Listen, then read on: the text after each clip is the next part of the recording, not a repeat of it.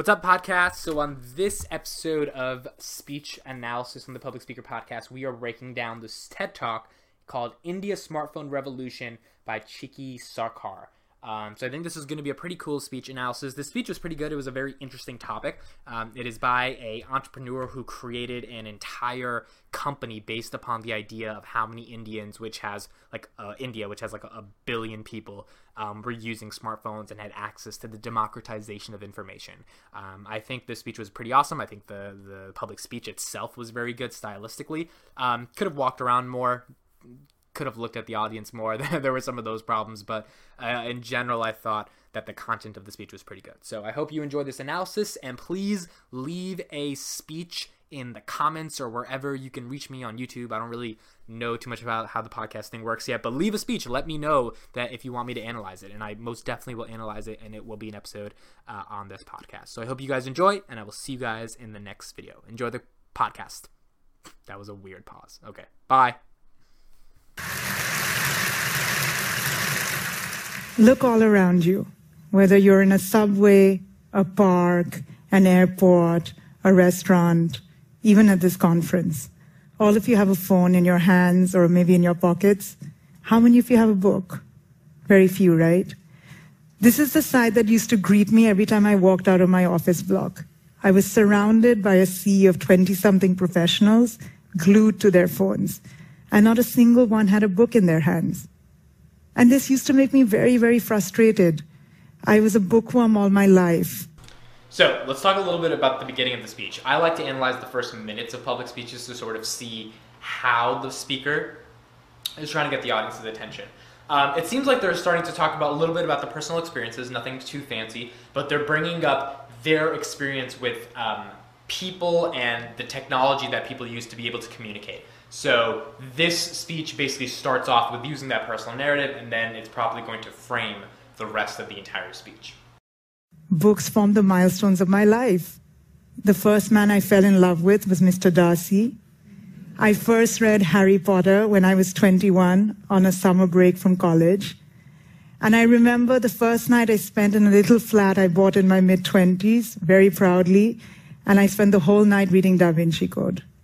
And then I'm going to make a terrible confession. Even today, when I'm low, I get into bed with War and Peace. Don't laugh.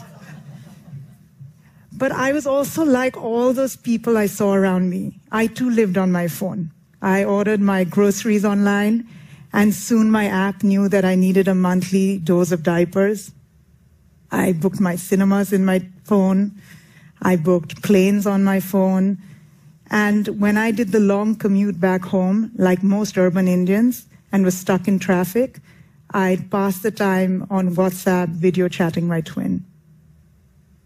I was part of an extraordinary revolution that was happening in India. Indians are the second largest users of smartphones in the world. And data price. So, this statistic is good to bring up because if the entire speech is about how India's smartphone revolution is changing how we think and read and write, it's very important to bring up to the audience that uh, the Indian population is the second strongest that's actually beginning to use smartphones. Have been slashed so radically that half of urban India and even a part of rural India now have a smartphone with a data connection in their hands. And if you know anything about India, you'll know that half means like all of America or something. You know, it's large numbers. And these numbers are just growing and growing and growing. They're exploding. And what they're doing is empowering Indians in all kinds of extraordinary ways. And yet none of these changes that I was seeing around me was reflecting in my world, my world of books. Um, I live in a country the size of Europe, and it only has 50 decent bookshops. And Indians just didn't seem to want to read for fun. So if you look at all the bestseller lists in India, what you'll always find in the bestseller list is examine professional guides. Imagine if you found the SAT guides as the New York Times number one seller month after month. And yet, this smartphone revolution was creating readers and writers of a different kind. Uh, whether it was on Facebook or WhatsApp, Indians were writing and sharing and reading all kinds of things. So, one thing we noticed about the speech, something that I think possibly could be improved is like the body movement. Um, I think her hand movement is fine, but she's really not walking around the stage. I know the stage isn't super big, um, but she's kind of staying stuck in place, and it, it, looks a little rigid the way that they're communicating their message. Um, so maybe a little bit more body movement would be fine. Voice is fine, like it's obviously not super monotone or anything, but uh, it would help maybe to pace back and forth a little bit to command more of the authority of the stage and own it versus just staying in one place and talking with your hands. Terrible jokes, spurious pop history, long emotional confessions, diatribes against the government. And as I read and shared these things, I wondered to myself, could I get these writers and these readers, could I turn them into my readers? And so I left my plush corner office and my job as the publisher of India's top publishing company. And I set up on my own. I moved into a large room, single large room, in a cheap bohemian district of Delhi with a small team. And there I set up a new kind of publishing house. A new kind of publishing house needs a new kind of reader and a new kind of book.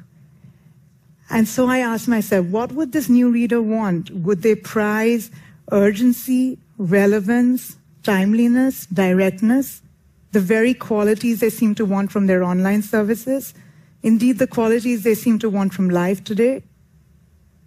I knew that my readers were always on the go. I'd have to fit into their lifestyle and schedules. Would they actually want to read a 200 page book? Or would they want something a little bit more digestible? Indians are incredibly value conscious, especially when it comes to their online reading.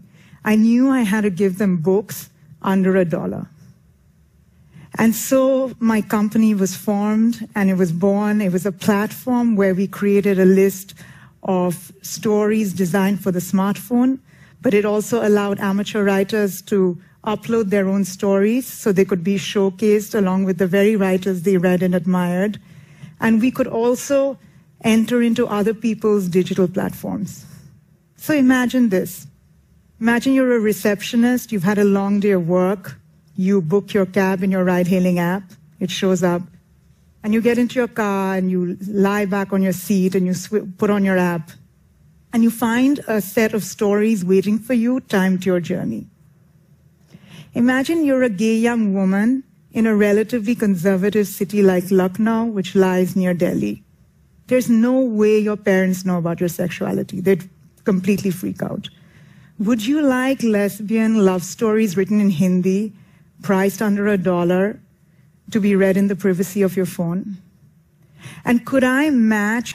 So this is really cool because now she's bringing up uh, very uh, niche examples in which her company can solve a problem, particularly in India, um, that based upon the the circumstantial uh, problems that exist, like like not accepting uh, uh, homosexuality, and, and being able to then pinpoint solutions to those problems that are individualized and very cheap to the actual person who is suffering through some of those problems, which is a pretty unique solution. And these examples sort of visualize or help the audience visualize why the smartphone combined with the uh, love for reading can actually produce a really good solution.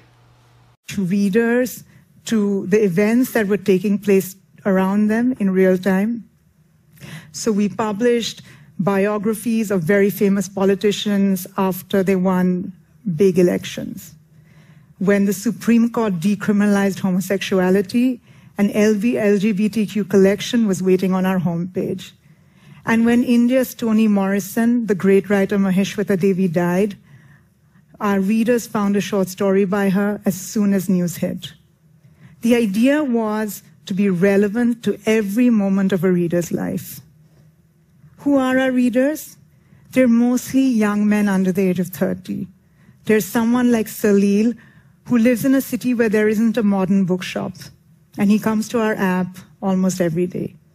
This is where the sort of rural nature of India uh, can be solved via the smartphone revolution, right? So if the internet is there to provide access to information, to democratize information that a physical bookshop would need to be there in most places in order to replicate, uh, this is where the company can come and solve the problem. The other thing I'm noticing here is that maybe it's just me, but there's not a lot of eye contact happening in the speech towards the people that are sitting in the front, but more so towards the people that are sitting in the back, which I think is fine. But I think one thing that the speech could do a lot better on is just walking back and forth a little bit and having eye contact with actual people who are there so that their eyes are moving a little bit versus just staring at the top. Um, which in the actual location, it might be like there's eye contact, but from an outside view, it, seems like they're kind of looking up. So that could be maybe modified a little bit. There's someone like Manoj who mostly reads us during the long commute back home. And there's someone like Amit who loves our nonfiction that he can read in a single sitting and they're priced very low.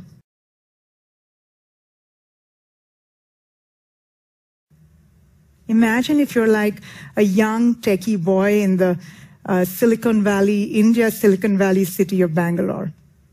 And one day you get an in-app notification and it says that your favorite actress has written a sexy short story and it's waiting for you. That's how we launched Juggernaut. We got a very famous ex-adult star called Sunny Leone, and she's India's most Googled person, as it happens. And we got her to write us uh, a collection of sexy short stories that we published every night for a week. And it was a sensation. I mean, you know, no one could believe that we'd asked Sunny Leone to write. Uh, but she did, and she proved everyone wrong, and she found this immense readership. And just as we've redefined what a book is and how a reader behaves, we're rethinking who an author is. In our amateur writing platform, we have writers that range from teenagers to housewives. And they're writing all kinds of things. Uh, it starts as small as a poem, an essay, a single short story. 50% of them are returning to the app to write again. Take someone like Neeraj. He's a middle-aged executive, wife, two kids, a good job. And Neeraj loves to read. But every time Neeraj read a book that he loved, he was also filled with regret. He wondered to himself if he could write too. He was convinced he had stories in his mind. But time and real life had happened, and he couldn't really manage it. And then he heard about the Juggernaut Writers Platform. And what he loved about it was that he felt this was a place where he could stand head and shoulders equally with the very writers that he most admired. So, again, explaining more reasons for why this platform is such a beneficial thing, especially to people who don't have the professional relationships it takes with like actual publishing companies to get their information out into the the world. And so he began to write. And he snatched a minute here, an hour there, in between flights and airports, late at night when he had a little bit of time on his hands. And he wrote this extraordinary story for us. He wrote a story about a family of assassins who lived in the winding lanes of Old Delhi.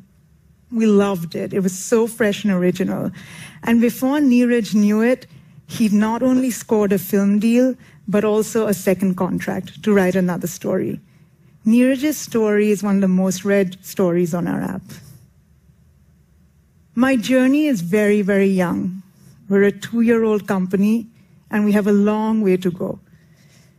But we already, and we will by this end of this year, have about half a million stories, many are priced at under a dollar. Most of our readers love reading and trying out authors they've never ever heard of before. 30% of our homepage reads comes out of the writing that comes from our writers platform. By being everywhere, by being accessible and relevant, I hope to make reading a daily habit as easy and effortless as checking your email, as booking a ticket online, or ordering your groceries. And as for me, I've discovered that as I entered the six inch world of the smartphone, my own world just got very, very big. Thank you.